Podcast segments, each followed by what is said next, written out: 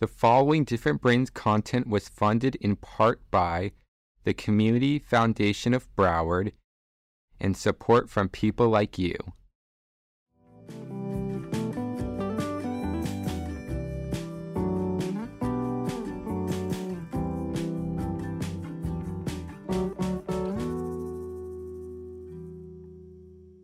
Hi, I'm Dr. Hackie Reitman. Welcome to Exploring Different Brains. We are finishing our year in review by revisiting some of the neurodiversity changemakers whom we have highlighted in the year 2023. Let's start with Dr. Michael Alessandri, Executive Director of the University of Miami Nova Southeastern University Center for Autism and Related Disabilities. I think the most important thing is for every organization to realize nobody's a threat there's so much demand, right? There's so much need that we could double the number of autism organizations we have now and still not meet everybody's needs. So, you know, my career has always been about partnerships. It's always been about strategic partnerships, partnerships that make sense for the other organization, for myself, and ultimately for the community um, as a whole. I mean, it's not a surprise that I'm so involved in so many other organizations because I see the need for us to all be connected in some meaningful way. And that's everything from, you know, large international advocacy groups, if you will, to statewide or local groups that are doing their part, to service providers like myself that are doing our part, and then everybody else in between the doctors, um, the teachers, the therapy centers. Like we, they're honestly, there's no need for any competition in this space because the demand. I mean, I'm telling you, the demand is is through the roof. I think it's it's overwhelming some days when I sit back and think about how much we're doing and still how much more needs to be done. Like you think every year of your career you're closing the gap a little bit more, but you know, you see the prevalence rates now, 1 in 36. So you may have thought you were closing the gap, but then you get this flood of new clients who discover that they have autism or they have a need for some kind of support and you realize you know, maybe it's age and wisdom. I don't know what it is, but I I don't see threats anywhere anymore professionally. I just see opportunities for new partnerships. Christina Sullivan, founder and clinical director of Evolve Learning Community. I believe that the current education system that we have started during the industrial age and it was created to create workers. And what we want to create are thinkers and problem solvers and inventors and entrepreneurs and people who can um, find what their passion is and follow that passion. It may not be a traditional path. And we're so busy teaching math and science and history and um, reading and writing. And those things are important. But what about the kid who comes in and can build a computer by the time they're 10 are we really, and who has all the different learning disabilities, are we really going to push that kid to be focused on algebra when they really need to be go build more computers? and I say that because we have a student, we had a student, and he, that's exactly what he could do. He struggled with dyslexia, dysgraphia, dyscalculia, like he really struggled. And we worked with him one on one for a long time. But that boy could build computers and he can fix any electronic thing. And he um, was our IT guy at our school for the five years he was there. And I mean, he's amazing. But what if we kept trying to fit him into this square peg, right? Like we decided early on that's not where he fits. And there's so many kids like that. Hinrik Atlason, founder and CEO of Atlas Primer we fundamentally believe that um, um, the disadvantage um, uh, people who are neurodivergent have in the educational system is not because they are neurodivergent, but it's the lack of flexibility in the educational system. So by by celebrating our diversities and differences and looking at neurodiversity more as um, um, just the diversity that it is, that we all think differently, we process information differently, we can create more flexibility that allows more people to reach their full potential. Now let's hear from some of the team members from TERC. As a student, um, again, as when I was growing up, um, I was diagnosed with ADHD and dyslexia, and one, there were a lot of ways that I did not fit into the educational system, um, you know, and and a lot of painful experiences in in formal educational environments. And one way that I uh, found a way in was through technology and through games and and um, learning through these kinds of virtual experiences. And so I think this work is really important because um, not only can we make these kinds of tools uh, for students that learn differently, but we can co-make these kinds of tools with students who learn differently. They can be a part of this process. We can incorporate new technologies that they're interested in, um, that we already know that that they find compelling and effective because they're using them, right? That should be the most important question for if we should use this tool is are they already using it? Do they like it, right? Instead of um, this old antiquated model of um, I have this idea and I'm going to impose this on on students and and um, so uh, yeah that's why I think this work is especially meaningful. A lot of innovation in the in the STEM field uh, comes from those that th- think outside the box. Uh, and many new neurodivergent uh, thinkers approach things from a different perspective, and that often can open up whole areas of innovation, um, you, you, know, in STEM fields. And uh, and so we we feel strongly that um, finding ways to adapt learning to work for a broader audience uh, is not only benefiting those individuals, but is bringing talent into areas of of STEM that that uh, really need that energy and creativity and different uh, way of thinking to innovate and grow. Hilary Kokenda, COO of Zavikon. Our mission is to place neurodivergent individuals and those with disabilities in career oriented, meaningful jobs. The vision we have is to address the unemployment and underemployment rates for this community, which are really bad, as Hackie, I'm sure you know. Um, you know, autism alone, I hear different numbers from different studies, but it's usually upwards of 80% of autistic individuals are unemployed, which is mind boggling to me. And, you know, it's not just a social issue, it's an economic one. If we employ only 1% more of these individuals, the GDP could get a boost of up to 25 billion. So, this is something that we all have to be a part of, I believe. We all have to work to improve this issue and it's going to benefit everybody directly and indirectly which is why it's just so important dr mai pham founder of iec mai what is one piece of advice you would have for either an individual with idd or their loved ones that are discouraged by the challenges they are facing getting care?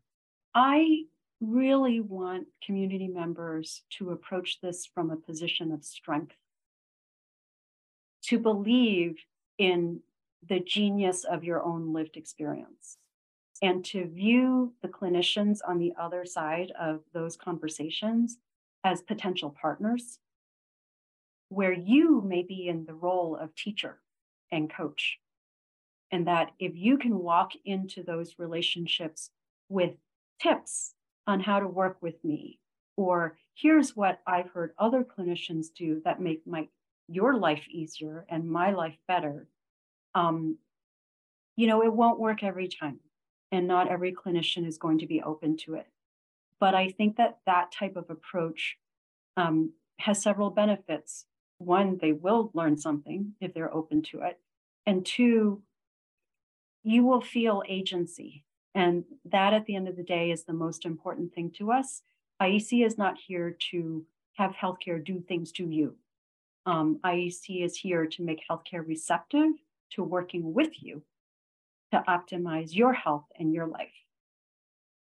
Go Baby Go founder and University of Delaware professor Dr. Cole Galloway. There's very strong theory called embodied cognition. Fancy term for that most things we learn in our lives, we learn through physically interacting with the world. And especially in the first three to five years of life, most of the big things. So the key is getting social animals like ourselves into the mundane magic of the actual world. And that takes mobility. And when you do that with experimental animals or humans, you see revolutionary changes in the brain. Um, in fact, this idea of enriched environment and embodied cognition are some of the most grounded principles in all of neuroscience, meaning when you take a social animal and deprive them of other anim- other social animals and an enriched object environment, day- basically for humans it'd be day-to-day work, day-to-day play, social friends, all the drama of living in a in a crazy world, your brain begins to lose function. And that's a neurotypical brain. When you put that same social animal in a and match it to an environment that meets it where it is, neurally, behaviorally, friendship wise, mental health wise, and then helping you expand out into the world um, is such an active area of study. And scientists do not study small effects, scientists study huge effects. Dr. Erin Brooker Lozott, Program Director for the ELS for Autism Foundation. ELS for Autism is here. We are accessible globally. One of our goals is to become a world leader in transdisciplinary customized programs for individuals with autism spectrum disorder. And what we do really well and what we gain a lot of support from employers with is being able to say that everybody has the right to work, everybody can work, everybody should work. And even if you need more support or you communicate differently, that that shouldn't provide you with limitations if we know how to teach somebody how to support um, you. And so we we're doing a lot of research of and replication of our programs to be able to make sure we're doing it right and getting the guidance of autistic adults and the employers that are uh, hiring our adults. If we can create a network of really well trained professionals that believe that family is critical and understand the evidence based practices and understand that we need to think outside the box and do things a bit differently that have been done in the past, but we need to research what we're doing to show that not only can we do it, but we can validate that what we're doing is really transforming the life of a person with autism from their perspective, then then we're doing what we what Mr. and Mrs. Els really set out to do, and they wanted a better world for their son. Educator and musician Joseph Lento. Why you think that standardized testing, which is one size fits all, doesn't work for all of our different brains?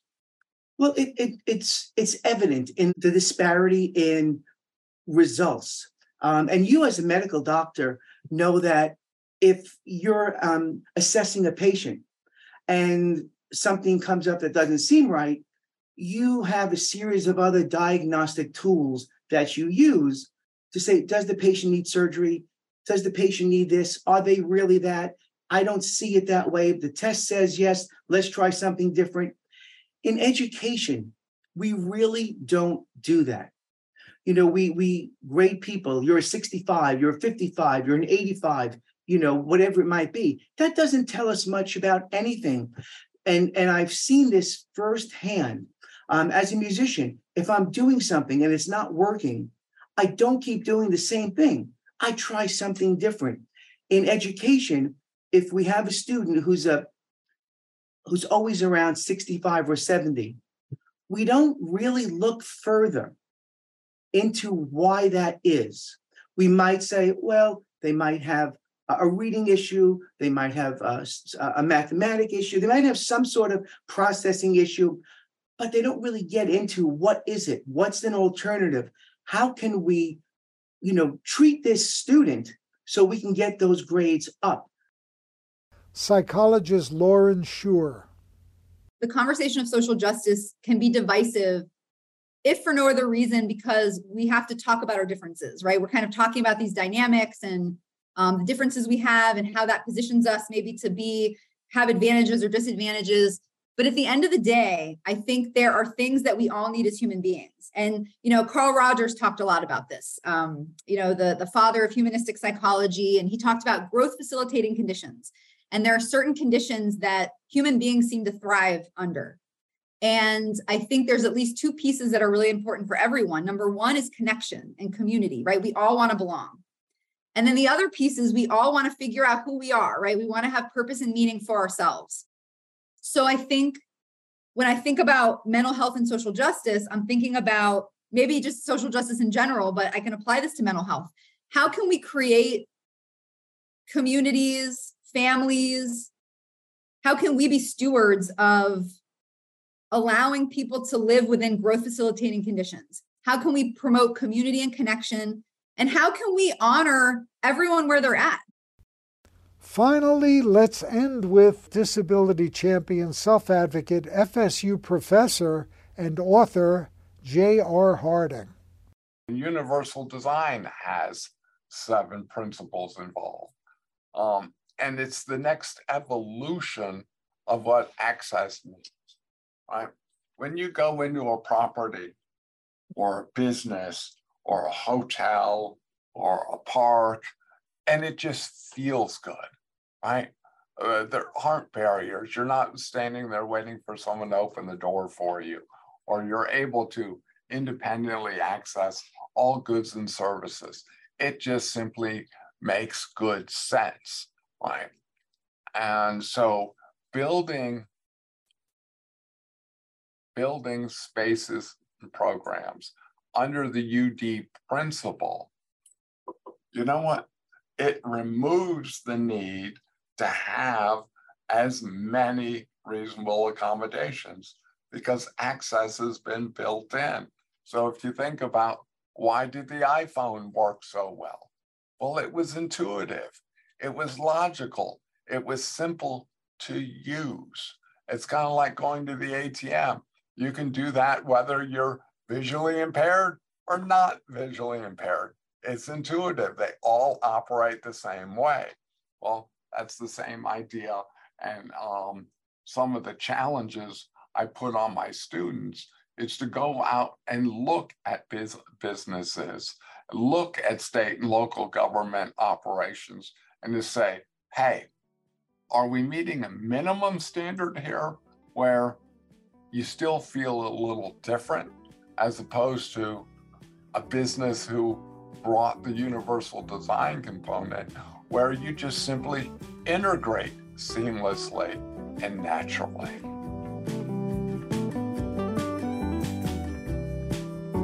Exploring Different Brains is a production of Different Brains. Visit us at differentbrains.org.